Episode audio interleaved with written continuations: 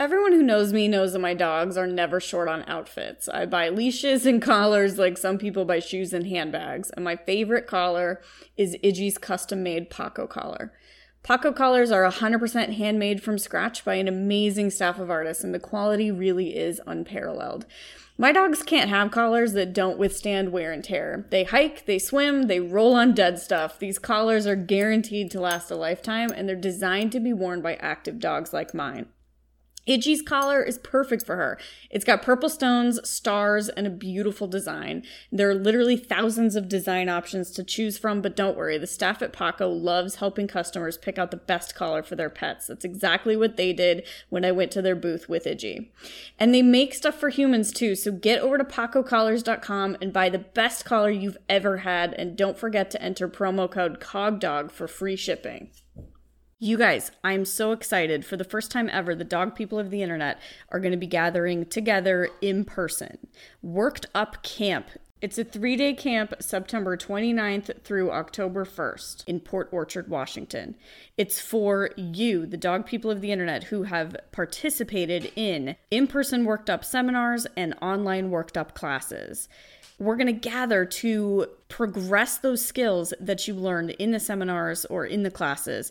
We're going to do arousal layering games. We're going to take those to the next level. We're going to focus on those clean training practices that you have learned are so important we're going to get you in and out of the ring. So, how do you actually apply these worked up skills to a competition like setting? And what do you do in competition when things go wrong and you can't do a cookie scatter?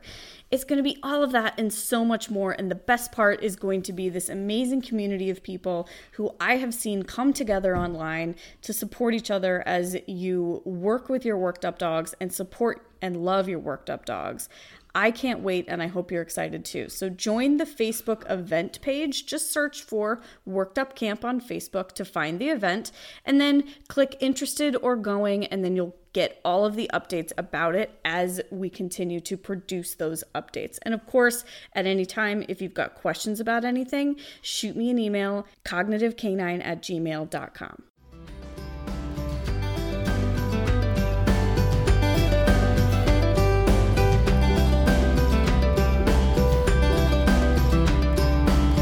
Hey there, dog people of the internet. It's me, Sarah Stremming of the Cognitive Canine, and this is Cog Dog Radio, a podcast about all things dog sports and dog training. Join me as I explore my cases and considerations regarding the behavior of the dogs we live and play with. I hope you enjoy it.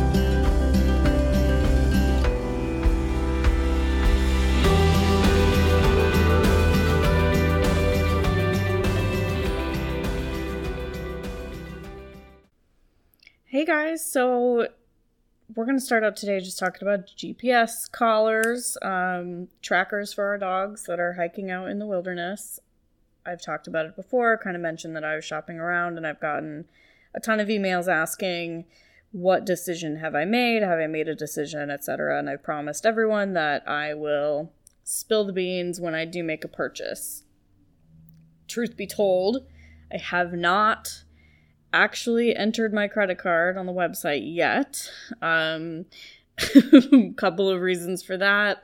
You know, mostly just the fact that I am, you know, it's a big financial purchase, so I want to make sure, really sure it's the right one, but I'm also kind of exploring which company I should buy it from. But anyway, I do think I've made a decision. I think I'm going to be going with the Garmin Astro. Um, here's the cool thing about the Astro. Previously, Garmin only made um, collars that came with stimulation or electricity. So basically, if you needed to buy a tracker collar from Garmin, you would also be buying a shock collar from Garmin. Um, and you couldn't actually get it before without shock or stim. You can now. The Astro is without stim. So I'm really excited about that. That pretty much sealed the deal for me because I've heard the best things about the Garmin tracker collars. They don't require cell service, it's a purely GPS system. Um, you get a handheld device that actually maps the terrain for you. People use it for hiking even when they are not um, trying to track dogs just so they can actually map the terrain. This would have been helpful for me in a couple of different ways. Um, when Felix was lost, number one, I would have been able to find him right away because it has a 10 mile radius and a 24 hour battery. So I would have had no problems there. You can also submerge it in water, which is requ- an absolute requirement because Felix is always in the water. Um, but I also potentially wouldn't have been in this mess in the first place because I would have been aware of the cliff, because I would have been looking at the screen on my um, handheld that would have told me the cliff was coming. So I'm really excited about that. I they're in my cart. I just haven't entered the credit card yet. So if anybody has any last minute information for me, please shoot it over. But I do think I'm going with the Garmin Astro collars. Um, now, I know that I'm going to get some flack about this, so let's talk. Let's talk it out. I completely understand that a lot of my listeners, um, a lot of my friends are going to be upset that I'm buying something from Garmin, a company that makes electronic training collars, bark collars, um, remote shock collars. It's a big part of their business. They they make a lot of them. Like I said, they make tracker collars, like the one that I want to buy, the GPS collar that also has a quote unquote training function, meaning it has um, an electric shock function. And people are not going to be pleased that I'm buying collars from this company. Listen, you guys, first of all, save it. If you want to send me an email about that, that's angry, um, trust me, it's just going to go in the trash. And the reason it's going to go in the trash is because I don't have time for it. I don't have time for um, really negativity about decisions that I have already made. Um, constructive criticism is something that I always have time for, whether I want to have time for it or not. But just outright negativity is not something that I do. So, um, let me explain myself if you're still here and explain that old Sarah, 10 years ago, Sarah, definitely, and um, I don't know, maybe even five years ago, Sarah, would have the same criticism. Um, would say, you know, how dare you? You know, definitely don't buy anything from any companies that make shock collars. Shock collars are the devil, and you're contributing to the evils of the world if you buy, you know, from these companies when, you know, PetSafe bought Premier, which I'm not sure everybody's aware of, but this happened a long time ago. Um, Premier Pet Products was a leading retailer in positive reinforcement products, and then PetSafe bought them, and PetSafe is a leading retailer in um, electronic training collars. They still provide both electronic training collars and excellent positive reinforcement devices. I was like, no more PetSafe. I can't believe they would do that. And to be honest, I have multiple PetSafe products now. Um, because they still make some really excellent positive reinforcement based products. So, why would old Sarah get upset about this and new Sarah or current Sarah would get less upset about this? In in a very short phrase because I am less judgy than I used to be. Because I have decided that you know, passing judgment on the tools that other people choose to use is not um, a good use of my time. And that's a fairly recent development for me, um, to be very honest. I have just decided that the tools do not make the trainer, and that I know a lot of great trainers for whom electricity is not necessarily off the table, I know a lot of crappy trainers too who reach straight for it, but you know what else? I know crappy trainers who reach for the clicker first. So for me, I'm about effectiveness. I'm about are you doing the best you can? And the best you can is to humanely and kindly teach the dogs and the people who are learning from you um, in such a way that works for all of them. Does that mean that for me, electricity is probably off the table? Yes, it does.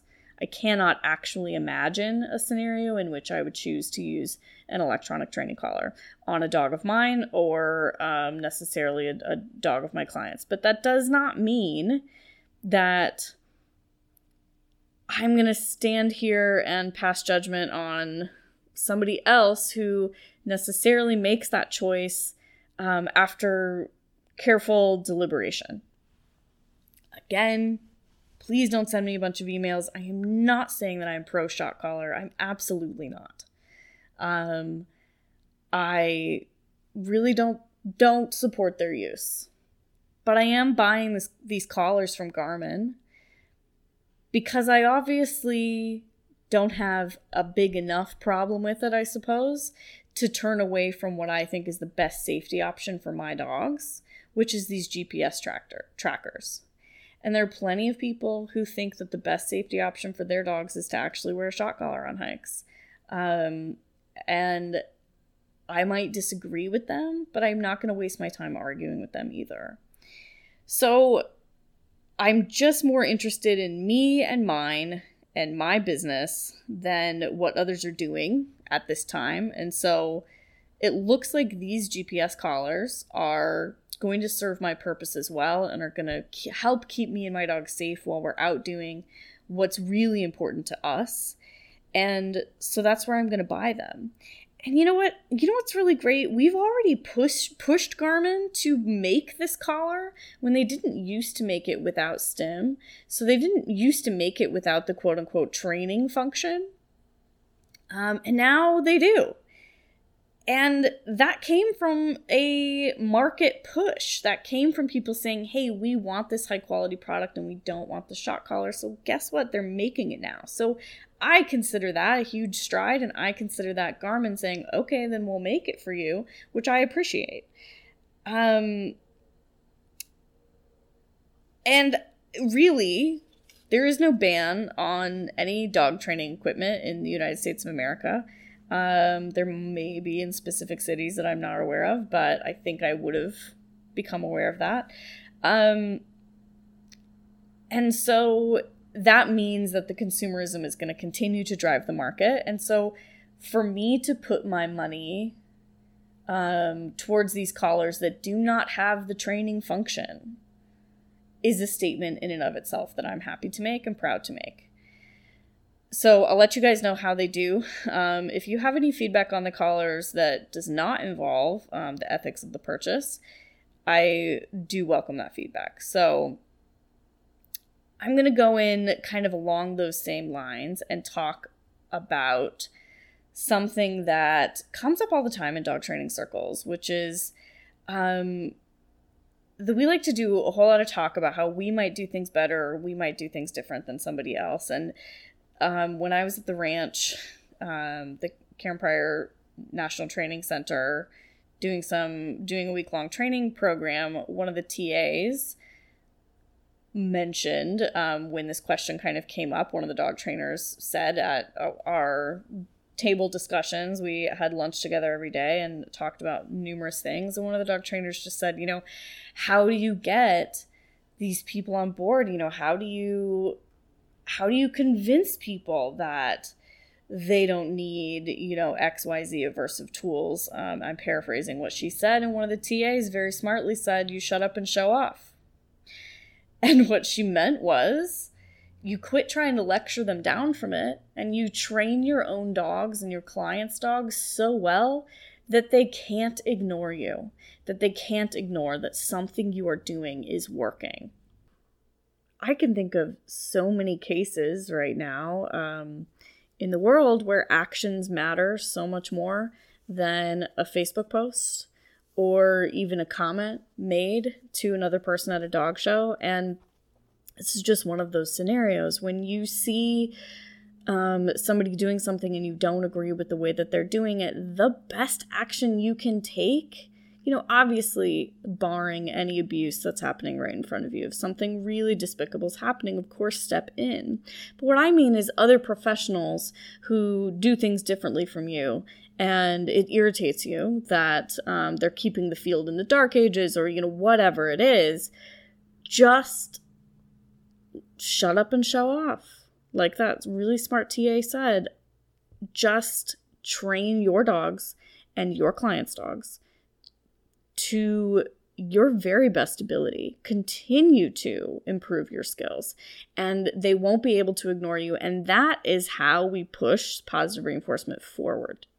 It's not, in my opinion, banning equipment, um, banning methodologies. For me, the way that we push ourselves forward is education and shutting up and showing off. Show up with a trained dog, with a beautifully trained dog. Have, you know, piles of casework that prove that what you're doing is working. That is how we will push this field forward. Okay, and to round out today, you guys, I'm just going to answer a question that came in about decompression walks because here we are talking about GPS trackers. And why are we talking about them? Because I find it so vital to walk our dogs off leash out in nature. Um, and what do I call them? I call them decompression walks. And we've got uh, this one kind of persistent question that keeps popping up, which is what kind of decompression walks are appropriate for puppies?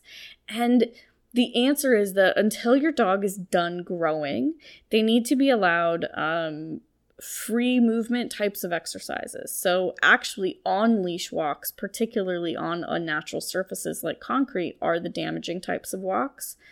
Off leash out in nature, they really should be allowed to do as much as they would like to do. Um, if they get tired, it's time to stop, and they should be allowed to move at the pace that they choose um, and be able to move their body really freely. The problem is kind of forcing them to walk in a line on a leash on concrete for, you know, X number of minutes or miles or whatever.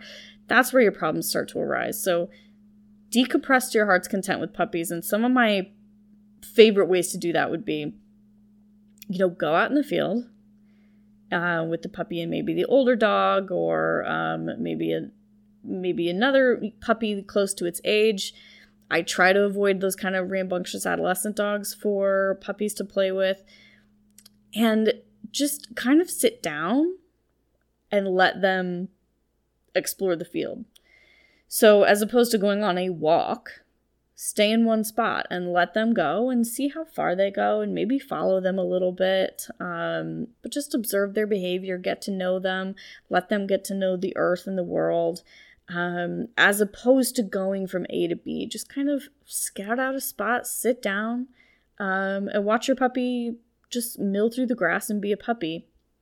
I really like to do it like that, and I like older appropriate dogs. So, dogs that are not getting rambunctious on these walks, they're mostly also just sniffing around um, to show these puppies what to do.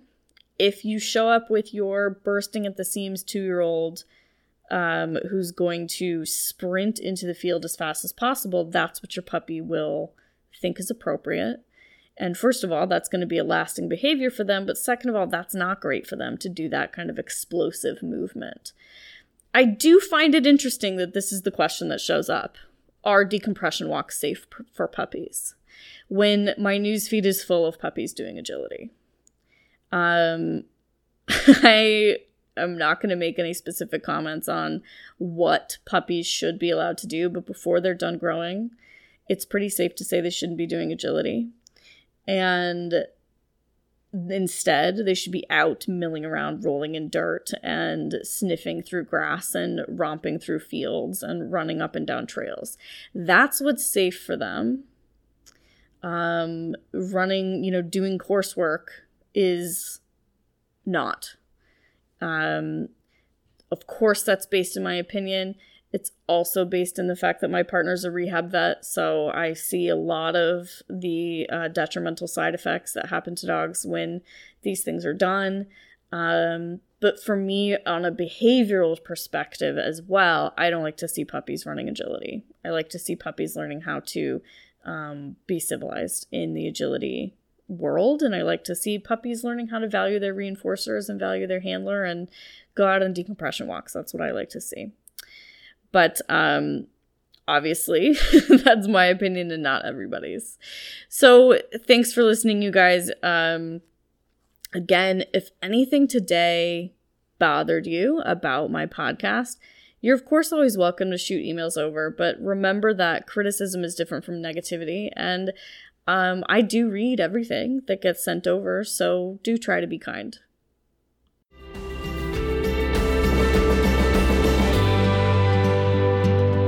Thanks for listening to Cogdog Radio. If you have questions or suggestions, shoot them over to cogdogradio at gmail.com. Be sure to subscribe on iTunes, SoundCloud, or wherever you get your podcasts. Don't forget to like the Cogdog Radio Facebook page, and until next time, happy training!